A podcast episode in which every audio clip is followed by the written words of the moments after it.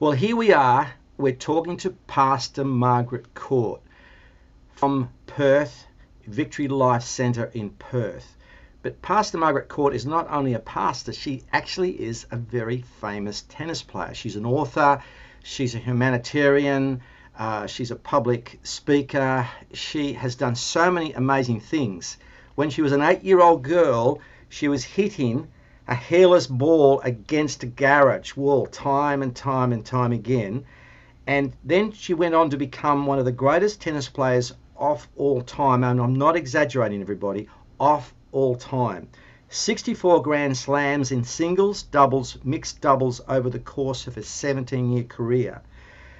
Margaret is probably Australia's greatest athlete, and certainly if she's not, she would be one of the top three or four, okay? But her achievement in tennis is utterly extraordinary. Now, before we go on to the fact that she's also a pastor of a busy church uh, and she is helping the poor in an amazing way, etc., etc. I just want to ask you a couple of tennis questions, if I may. I'm not a tennis player. I'm a pretty average guy, but I love watching the tennis, and it just seems to me a game of intense concentration and the ability. It's about your mind and having control of your mind and your emotions and connecting that with your body. Would you agree? I certainly would, uh, Warwick, and I think uh, you know probably all your training as a, a young person, and uh, I think the coach that you have uh, puts so much into your life. And uh, you know, as a, as a young person, you know that you have to be winning, and you have to be probably a uh, an age group above yourself uh, to know that you're going to do something in tennis. And uh, as a little person, I've been very blessed throughout my life, particularly uh, playing tennis, that I had very good cho- coaches. They believed in me more than I believed in myself. Uh, but I loved to win, and uh, that was always there in my life. I was a very good athlete as a young person. I had eight boys in the street. I loved to beat them all, and um, I did you just beat found, them? yeah, I did in most things, and uh, you know, I just found that was sort of built in me, and I think there was a a determination there to succeed because I came from a family that had nothing and we lived across the road from 24 grass tennis courts and I sometimes wonder um, perhaps would I ever have played tennis if I haven't lived across the road from 24 grass tennis courts. So, uh, and I used to watch people playing and the men playing, and my first tennis racket was a paling off the fence because my family didn't have the money to buy a racket for me. So, and then a friend came along and gave me a big old racket with a, the grip was too big for me even to hold hardly, and that was. And my, how old were you again? Were you eight years? How I would have been about eight, about eight years of age there, and so, uh, you know, things are put into your life when you're little, and uh, so I used to watch. And t- Albury, my hometown, was a a great uh, tennis centre. Had a lot of good country week champions there, and uh, so I was brought up with, uh, you know, there was players from that area that were top players, and so uh, tennis was right in my, in, the, in my eyes all the time. So, uh, but it does have a lot to do about the mind. You've got to believe in yourself. Uh, and but my coaches believed in me more than I really believed in myself. Can you tell us one of the hardest moments in one of your winning matches and how you overcame those tho- those hard moments? Because sometimes the match the matches go backwards and forwards for two or three hours, don't they? And maybe even longer. Tell us one of those moments from your point of view. Probably uh, the year I won the Grand Slam, all the four majors in one year. I'd got to, I'd won the Australian, I'd won the French. I got to Wimbledon, and in the quarterfinals, I'd, I'd uh, twisted my ankle, so I had to pull out of the mixed doubles and the doubles. And uh, I got through the. A, a doctor friend of ours said I was going to pull out of everything, and he said, if we put an injection in your ankle, it will last two and a half hours. I got through the uh, quarterfinals and semi-finals quite easily. Then I played Billie Jean King in the final, and um, just in that final, back then we didn't have tiebreakers. They were long sets, and I won the first set uh, uh, 11 9, uh, 11 9, and then the second set uh, I won at uh, 12 10. Uh, but it went. The match actually went for two and a half hours, and I knew if it went to a third set, I wouldn't. Uh, I would lose it because the painkillers uh, would have worn off, and we didn't have breaks and things like they have now. Uh, way back in the early years, we didn't ha- even have a seat to sit on. Oh, wow. But by the time that Grand Slam, we we had that because of television and things. Uh, but we didn't have anybody being able to come out or put another injection in or wrap your ankle up or anything like that.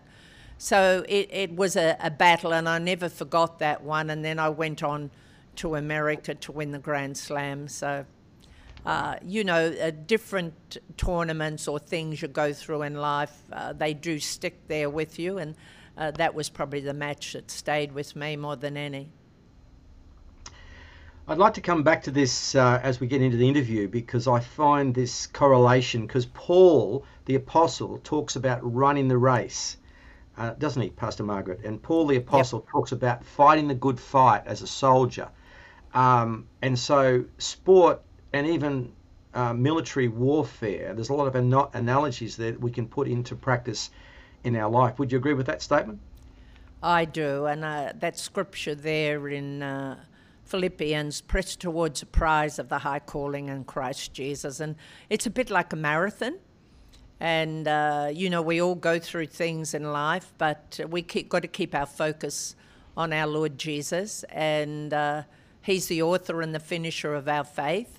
And we're running a race. And uh, it's so important in this life, and that's why it's so important to renew your mind to the Word of God, because that's where the battlefield is, whether you're an athlete or whether we're standing uh, for things and standing in faith and believing God. And uh, that's what it's all about is uh, the mind and training training your brain because you know back in sport we didn't have psychologists we didn't have anybody to teach us those things we had to really believe in ourselves and that's why the Word of God is so important. And I think even uh, Christians today don't value the Word as they should because the Word of God is life unto those that find it, health to their flesh. Uh, that Word uh, can change nations uh, because we are, you could say, we are His army in the earth, uh, just a bit like the military. Uh, we're to stand and to stand together united stand saying the same thing, praying the same thing, because uh, Jesus Christ has done everything and He's given to His church the authority and the power in this time uh, to stand on the Word of God. Uh, because He and His Word are one, and we and our words are one. And, um, you know, that's where God's waiting for His church uh, to stand together to move, uh, to bring heaven to earth. So, words are powerful, whether you're an athlete, uh, you know, you, you even heard as an athlete, there was athletes that were better than me, uh, players better than me, but they didn't believe in themselves, or there was something wrong in their character. Uh, they never really made it because uh, just was something there. They had better style than I did and everything. But you find the same with the Lord, and that's why the Word of God is is so important. We can't get familiar with it. Uh, he is the Word of God, and the heavens and the earth will pass away, but His Word doesn't. Yeah, no, it's very profound what you've just said. I'm going to come back to this, but let me just get a little bit more about you because in 1995 you established the um, the Victory Life Centre, and in doing that you also started to reach soon after reaching out to the poor. How many tons food do you supply the poor of Perth with each week? Just tell me. It's it, it's going to surprise a lot of people, but they need to know this because a lot of people think, oh, Pastor Margaret, she's a very spiritual woman. She's not doing very much practically. My goodness me, it's the reverse. Tell us the, tell us how many tons. Well, uh, Warwick, I think when we started out, we started with one fridge and a few boxes. Uh, and 20 years later now, we're putting out 85 tons of food a week into community. And we've got also a, an outlet down in Kwinana, which is a very working class factory area We Also got one up in Forestfield. Uh, so we, and we also work with quite a lot of agencies. We don't charge anything. Uh, we we put out to thousands of families across the city, and uh, Centrelink uh, work with us. They send about 80 percent of their people to us. So um, you know, it's quite a an evangelistic area also because when the Lord first gave it to me, uh, He said, "You bless community, I'll bless you," and it's all about souls. But we get all types of people in there, and we don't turn anybody away. So uh, we help where we can help, and you know, if people haven't got housing, we we phone agencies that do. We try and help people wherever we can, physically, spiritually, uh, in you know, in every way that we can. Wow, that's just an incredible story, and, and again, congratulations to you.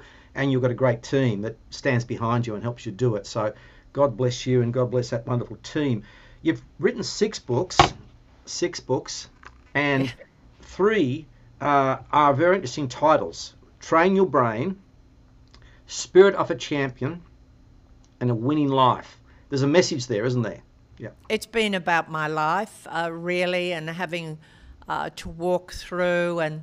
Uh, because many, many years ago, before I even started the church and I went to Bible school, back in 80, 1982 and 83, and I had four young children under eight, and uh, I went through depression, and uh, life wasn't worth living. Great husband, uh, but he was away a lot up at our farm, and I just found it difficult, and I went through a lot, and wrong teaching, things like that. But it was through Bible school that I found how the Word of God and renewing my mind and taking God's word as medicine and finding out that it was life and health to you. Uh, my whole life changed. I was healed in, in the second year of Bible school. So, you know, you're right, you're right out of that, and you find that, uh, uh, you know, just training your brain. And, and I always think, Warwick, uh, if I had known some of these things when I was playing sport and I think I would have won six Wimbledons, not three. And uh, because that was your area that you battled in. And so then you find in life, it doesn't matter what you go through, we go through sickness, whether it's finances, uh, with depression, uh, fear, whatever it is, it'll all come back to your the area of your mind. And God hasn't given us a spirit of fear, but of power and love and a sound mind. And so we, we learn to meditate the word, just like Joshua uh, there in Joshua 1. The Lord said, Let not my word depart out of your mouth. Meditate in it day and night. Observe to do all that is written within, and I'll make your way prosperous. So it really goes back to God's word. Yeah, no, it's true too. It's very true. You have a deep passion for prayer, and we've worked together for many, many years now promoting prayer here in Australia and around the world. Why are you so passionate for prayer? Well, I think when I first I, I became a born again Christian when I was number one in the world in tennis. I had fame, great husband, had everything. Uh, but I knew there was something missing in my life. And I came from a Catholic background. I would go to church every Sunday, even when I was overseas. But I just found God, where are you? I didn't know you. I was reaching out to Him. And uh, I, I just found, uh, you know, reaching out to Him, He started to reveal Himself to me. And I went along to a meeting and gave my heart to Christ. And Warwick, when I, I got born again, uh, nobody really, I said the prayer, but nobody laid hands on me. The power of God hit me I even started to speak in that heavenly language. Um, and, you know, nobody took me through that prayer. I got the lot, and I had a real encounter. And then I didn't know the Bible. Nobody, I was from a Catholic, I didn't own a Bible. And I went back on the tennis circuit. But I knew that heavenly language, and, and I used to pray in it. And then when I did start to know the Bible, I knew the power in it. Uh, you know, how it strengthens you, how it refreshes you, how it makes you much more sensitive to the Spirit of God. Uh, so I, I learnt all those things even before uh, I had a Bible and I started to read and learn and know about it. And it changed my life. And then uh, as I went through Bible school, I learned so much more about prayer, and particularly from uh, Brother Kenneth Hagin, and how the power of it and how it. Uh, we need to pray for our nation. We need to pray for the sick. We need to pray for souls. So I just, in my life, uh, started to pray a lot. And, uh, you know, as I often talk to you and I start to cry for my nation, um, I had a love for my nation when I played tennis. Um, you know, the Australian flag would go up, and, and I used to say to people, I love my nation uh, back then, and the flag would go up, and I'd have goosebumps on me. And, uh, you know, I pray for my nation, and I, I got a word, say the nation, and I start crying. So, anyhow. I'm crying. It's always you. been there, and I think mm. since a little girl, because we had a Anzac service uh, last Sunday, and we had uh, Jim Wallace do it, and he was talking about a mateship, and I had to get up and follow him after, and and there was a man there from uh, the SAS who had lots of medals, and uh, when I was up there after, it was funny. I had a picture of us a little girl. I probably would have been about the age of four. And where I lived in Albury, we were on the freeway there, and we uh, there was the Bandiana and Bonegilla, which were the army barracks out there. And I, th- I got a picture of this as I was standing up there as a little girl. I was standing, and the army trucks used to come by, and uh, they used to throw out wooden snakes to us and wooden toys. And I came from a family that had nothing.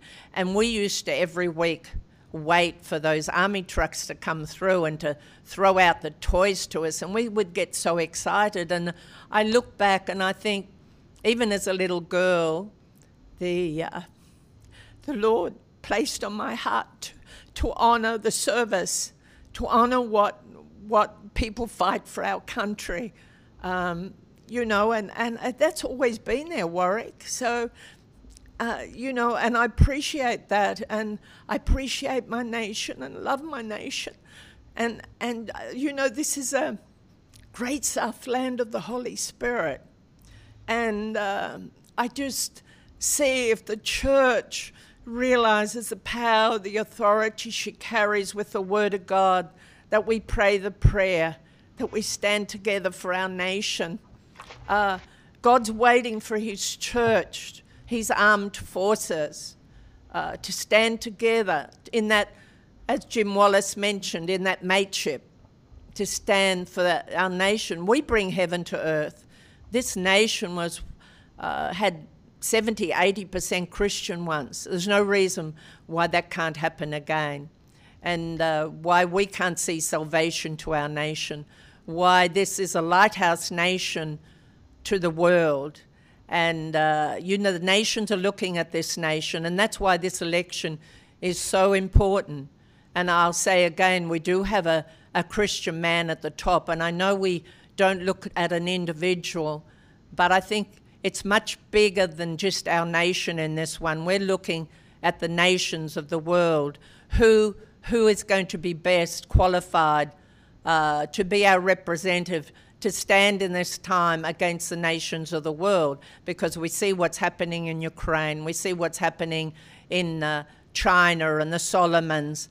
Uh, who's going to represent us? We need to get outside the box of ourselves and look at the world at the moment. Uh, we are a watchman, we are a lighthouse nation, and this is the great south land of the Holy Spirit. Even if, as the church, stand together, call that declare it and decree it. It's not to me really about individuals and independence and Christians and everything. I think we're looking, Warwick, in this season at some something much bigger that God is wanting to do than, than we. Uh, but we pray and we plead the case, just like in Numbers 14, 17 there that Moses and Aaron did for their nation.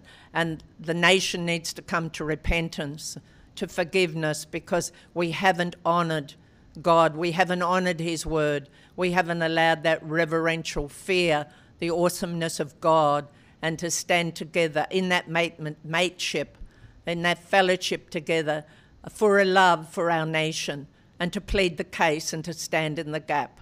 And, uh, you know, he does say, the heartfelt prayer of these righteous availeth much. And when the righteous rule, the people rejoice. We are a very blessed nation compared to so many nations of the world. But I, I feel even the church and the people, it's become like things, a me and a my and self. Instead of wanting such a great outpouring of God's awakening, His revival uh, upon the nation, we need to turn our hearts and minds back to Him, what He really wants in this time. Well, you've got me crying. Um, you know, uh, talking about the nation, you start crying, I start crying. By the way, uh, this often happens when the phone, doesn't it? When I ring you or it you does. ring me, and you start talking about the nation, and I just begin to weep, and you're weeping because we really love our nation. We want to see this nation do well. We love the people of this nation, black, white, yellow, brindle, whoever, whoever they might be. We love everybody. Is that right, Pastor Margaret? I'm just making that That's confession right. now because some Amen. people paint you and I uh, as haters, homophobic haters, and this hater and trans hater and this one hater, but you you have given yourself with how many tons of of food each week again? Just forgot 85. What is it? 85 tons of food a week. 85 tons of, of food going out from this woman's church to the poor people of Perth. My goodness me, there's no restrictions on who gets that food. That food is for everybody. And that's Pastor Margaret's heart, and certainly it's my heart too. I've had all sorts of people living with me, Pastor Margaret. I've had a young man with AIDS. Many people would say he's a homosexual. I don't look at people as No. this or that. I look them as look them as as as as future sons of God, future daughters of God, and people that God loves, made in His image. And uh, you know, uh, prostitutes living with us and a little family back in the 80s, and we were reaching out to jailbirds and guys who were in you know drugs, and we just love people, and that's why we're praying for our nation. Is that right, Pastor Margaret? That's right, and I think it was Smith Wigglesworth said in Psalm 126, "They that sow in tears shall reap with, with joy." And and you know when we sow in tears, and also about prayer, there's intercession, travail. You know, I I feel the church has got to get back into that place to cry out for her nation, God's mercy upon it, and God loves all mankind. It doesn't matter what background you're from, who you are. And uh, I was talking to a Muslim man just a, a week ago, and I just I said to him, he came to church actually, and uh, I just said to him, and he said, "I'm a Muslim." I said, "Yeah," and uh, I said, "Always one thing we remember: there was only one blood that was shed. Muhammad never shed his blood. Hinduism never shed blood. Any other uh, religion never shed blood, but Jesus Christ shed his blood. He's a very own blood. own blood. I had covenant to bring us into that covenant, just like marriage is a covenant, Warwick. And that's why, uh, if you look at the Bible, family is all through the Bible. But God t- loves all mankind. It doesn't matter where they've been, what they've done, their background. But it's all because we come into that covenant with Him, His blood covenant. And we shed it for all mankind. And, and I think, you know, we, we can move away from that. We forget our covenant. And family is from the beginning to the end. That's why the church family is so important mateship, fellowship. And I th- always feel we have an enemy. He comes to kill and destroy and defeat. And uh, he always is trying to divide. He's trying to always bring a splinter somewhere within the church that we don't respect and honour one another. And, uh, you know, even building a, a prayer tower, people get jealous of it. People think this and that. No, it's a Perth prayer tower, it's for our nation. And uh, that God told me to build it, and it doesn't matter what anybody says, it's His prayer tower. And uh, it's a statement of faith, and we connect worldwide now we're praying and linking together all over the world from prayer, prayer towers. And, uh, you know, I, I just think No, God's bringing the world so much closer together. He's wanting a, a wonderful outpouring, not just in our own nation, but the nations of the world. He's bringing us closer together. Mm, and it's a bit like, you know, we look, at, we look at war happening. It's like the nations are just so close together in this, and that's what technology is doing. And uh, we need to use that technology also, just like we're doing today, uh, that we can pray, stand together. Uh, the enemy thinks, you know, when he divides, even through COVID, but no, technology, uh, we're saying the same thing, we're hearing the same thing, but we need to be saying God's word in this time over our nations and crying out mercy for our lands. Uh, and God will never disappoint us. He's the same yesterday, today, and forever. Amen and amen and amen. So, Pastor Margaret and myself work closely. We also work closely with all the different prayer um, movements and, and groupings across Australia and all the different churches. Uh, we're in con- con- contact with high level people in the Catholic Church, Anglican Church, Pentecostal Church and our goal is to bring people together to pray and fast. And right now, we have started 21 days of prayer and fasting for Australia. Now, why is prayer and fasting so important? Because a lot of people know how to pray, but fasting seems a little bit maybe old school. You don't need that anymore. You know, that's a bit religious. But I believe in the power of prayer and fasting. Why do you think prayer and fasting is so important? Well, if you look throughout the Bible and right through uh, the Bible, always there was prayer, spirit, and the word. Even Jesus, he went off to be with the Father. Gethsemane, uh, he there, he cried out to the Father. He saw you and I through the cross. Uh, he saw mankind that was his destiny to go to the cross. And uh, he cried out, you know, even when there was drops of, of blood coming out of his skin.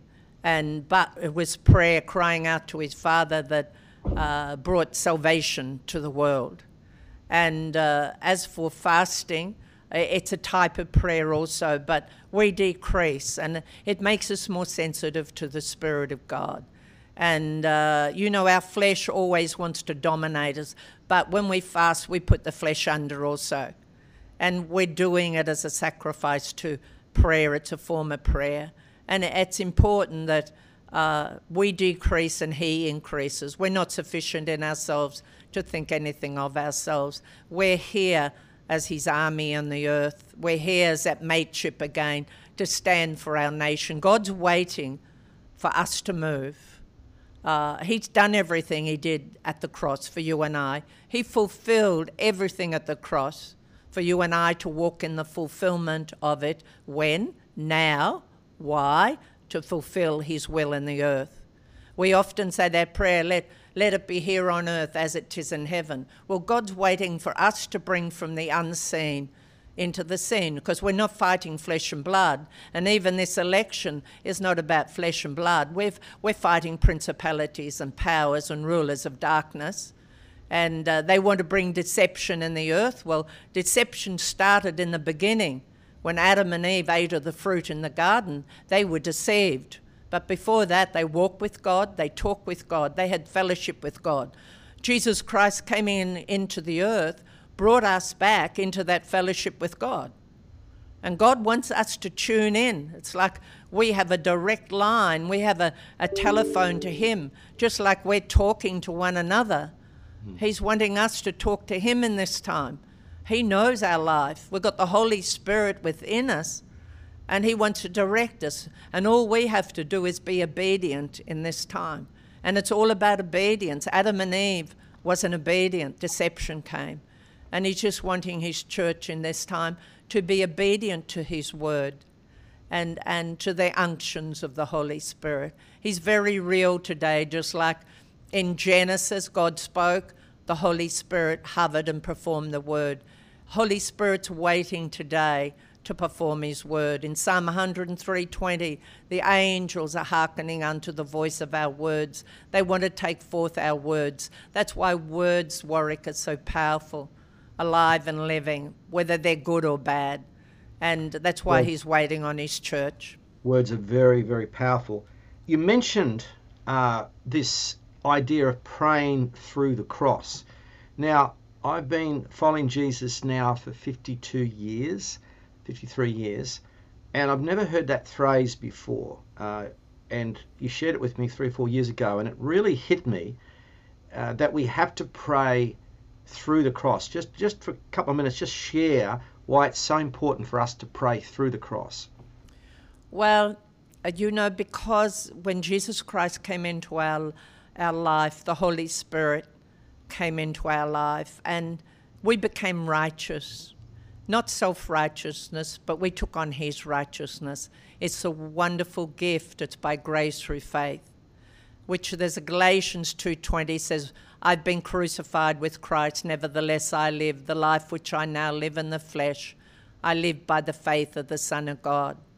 And he took us, where the day we gave our heart to Christ will be never more righteous. It's a gift. We don't earn righteousness, it's by grace through faith. So we're already seated in heavenly places by grace through faith. That's why he saw you and I through the cross. He took us there. We're seated with him. We're, he's seated at the right hand of the Father. We're seated with him. And that's really our position where we pray from. We're looking down, we're not looking up. So he took us with him. And uh, we're in these earthly vessels which try to control us and hold us. But our spirit being, our human spirit, we are spirit, we live in a body and we have a soul. Our spirit is wanting to pray from the throne room. He's already placed us there. And so we are throne room people. And so we want to bring heaven to earth. And that's why we pray the Word of God. It's so powerful. And the cross fulfilled everything and did everything. So we don't earn it, it's by grace. It's already been given to us. And He wants to bless us abundantly here on earth. We bring, we bring Him back. And uh, He's waiting for His church. You know, it's interesting, uh, and look, 100%, and, and, and certainly you've helped me, by the way, personally, and I'm believing by people listening today, they'll you'll be also help them in their prayers to pray for the cross. But it's interesting because 22 years ago, my wife and I started having communion every day, and I was looking back uh, just to reflect uh, in the 2019 election how we prayed, and you felt from the Lord to encourage people to celebrate communion for 21 days. Now, as it happens, I had forgotten that, right? That sounds funny, but I'd forgotten that. And because we're also praying for America, uh, you and I know that America's a key part of God's plan. And yes, it's very much like Australia. It's rebellious, it's sin soaked, and it's corrupted. But Jesus' blood is bigger than any, and, and America's sin. Jesus' blood is bigger than the sin of Australia. So I independently of you, um, have put a call out for people around the world to have communion each day for America. But as it happens, with our we have nightly prayer calls, and every time we have a prayer call, we finish it with communion. So we will be doing communion for 21 days. No, actually 31 days, because we're going to keep praying right through to the end of the month. Uh, that's the Canberra Declaration team. The, the election's on the 21st, but we'll keep on praying because we're also praying for souls to come to Christ, praying for Go 20, uh, which is a worldwide outreach to see a billion people come to Christ. But it's interesting because here we are again, and we are again uh, celebrating communion. Why is communion so important? I guess it's the bleeding obvious because, in, in a sense, you've just talked about praying through the cross, and we've been talking about praying for the cross. But why is it so powerful for us to take communion for our nation at this time over these next 21 days? Well, I believe as a, a body uh, and standing together, we're doing something uh, together that's so important. We're in agreement. The Lord said, two or more agree on any one thing, it's done. Uh, communion, when we bring up, we're remembrance of Him, what He really did for us, what His flesh did, uh, what His blood did for mankind. And I, I believe we're bringing together how powerful that we stand together united in that because he loves people. He died for all mankind. And we need to bring to remembrance what he did, what he fulfilled for us, going down into to, to hell for three days and nights, and uh, then uh, the resurrected Christ. And we've been resurrected with him. And we bring, always bring, bring to remembrance, because it's nothing about us, it's what he did and fulfilled for you and I, and taking of his flesh, uh, because his body uh, represented every sickness in the world, the 39 stripes. His blood was for forgiveness of sin.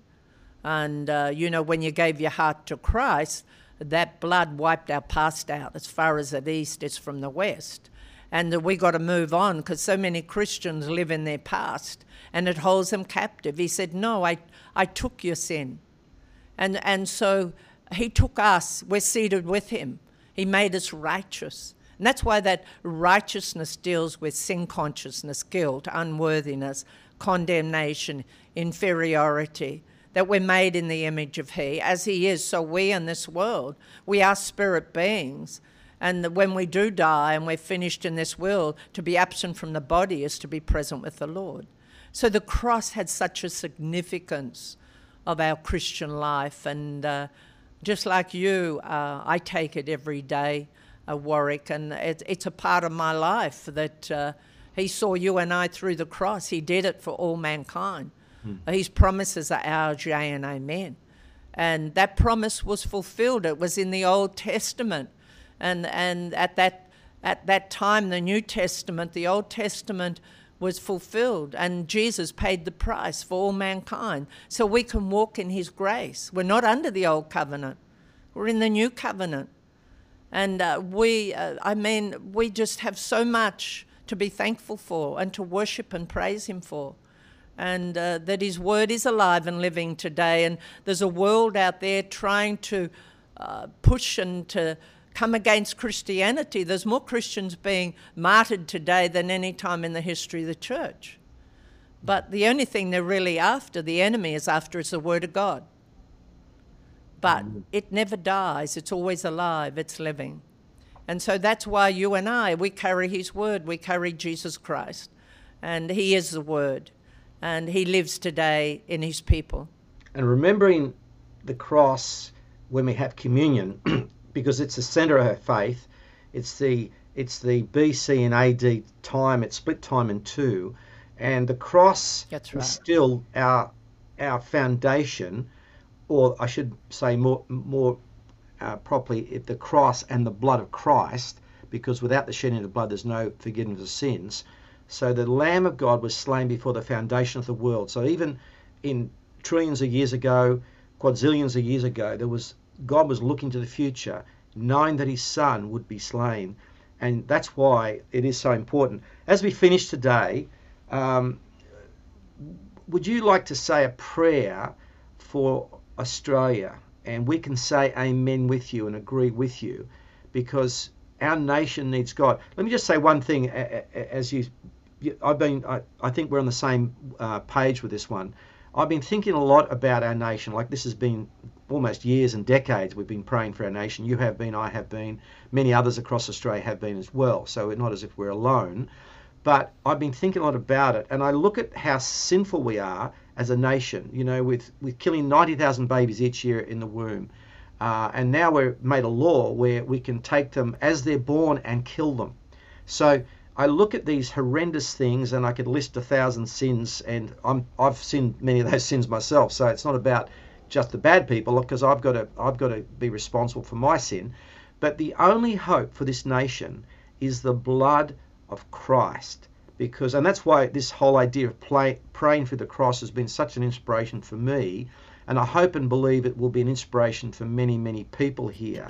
So I'd like you to pray through the cross. Lead us in a prayer as you would so we can learn how to pray through the cross in Jesus name for our nation amen father we just thank you we thank you that we are you righteous you made us righteous. And we thank you for that wonderful gift by grace through faith. Father, that we're seated in the throne room that you've given to us to look out over our nation. And Father, we cry mercy for our nation. We pray for mercy, Father. And Father, you always show me like the blood of Jesus, like an umbrella over our nation. We thank you, Lord, that it's over our nation, that there's raindrops of mercy come down on our nation, that the hearts of the people be turned back to you, Father, in this time. That your church, she rises, she be a voice of righteousness and truth and justice. Father, you said when the righteous rule, the people rejoice. When the wicked rule, people mourn. Father, we thank you that be righteous at the helm of our nation. Father, that we can look out from our nation over the nations, Father, that we can have your wisdom, your revelation, your understanding in this time, Father. Father, this is the great south land of the Holy Spirit. And Father, I thank you that you pour out your blessing upon this nation, upon your church. You bring such mateship, fellowship together, that we stand together united, Lord, that we be your army, that we have on the breastplate of righteousness, the belt of truth, the shield of faith, the helmet of salvation, the shoes to preach the gospel, and the sword of the Spirit, Father. And we take that sword in this time, Father. And Father, that your word comes forth in this nation and we cry out for her, Father. She shall not be found naked. She shall not be ashamed. We present her to you, Father, in Jesus' name. Amen and amen. So thank you, thank you, thank you on behalf of the praying people of Australia. Uh, I want to say thank you on behalf of this nation. I want to say thank you, uh, not for your tennis grand slams, although we're very thankful for the incredible uh, fame you brought to us in the area of tennis in this nation, but for your perseverance, for your passion, and for your consistency of prayer. And God bless you and thank you so much again. Thank you, Warwick, and thank you for all that you do also. Amen.